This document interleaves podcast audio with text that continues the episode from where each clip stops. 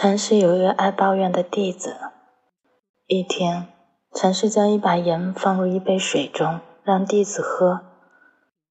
弟子说：“咸得发苦。”禅师又把更多的盐撒进壶里，让弟子再尝湖水。弟子喝后说：“纯净甜美。”禅师说：“生命中的痛苦是盐，它的咸淡取决于盛它的容器。你愿做一杯水，还是一片湖水？”感悟：人若想活得愉快，就得少烦恼，心胸就得宽广一些。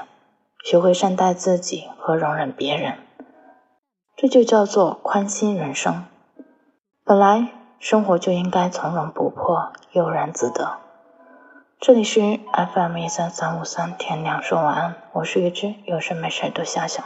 祝你今天有一个好心情，咱们下期见。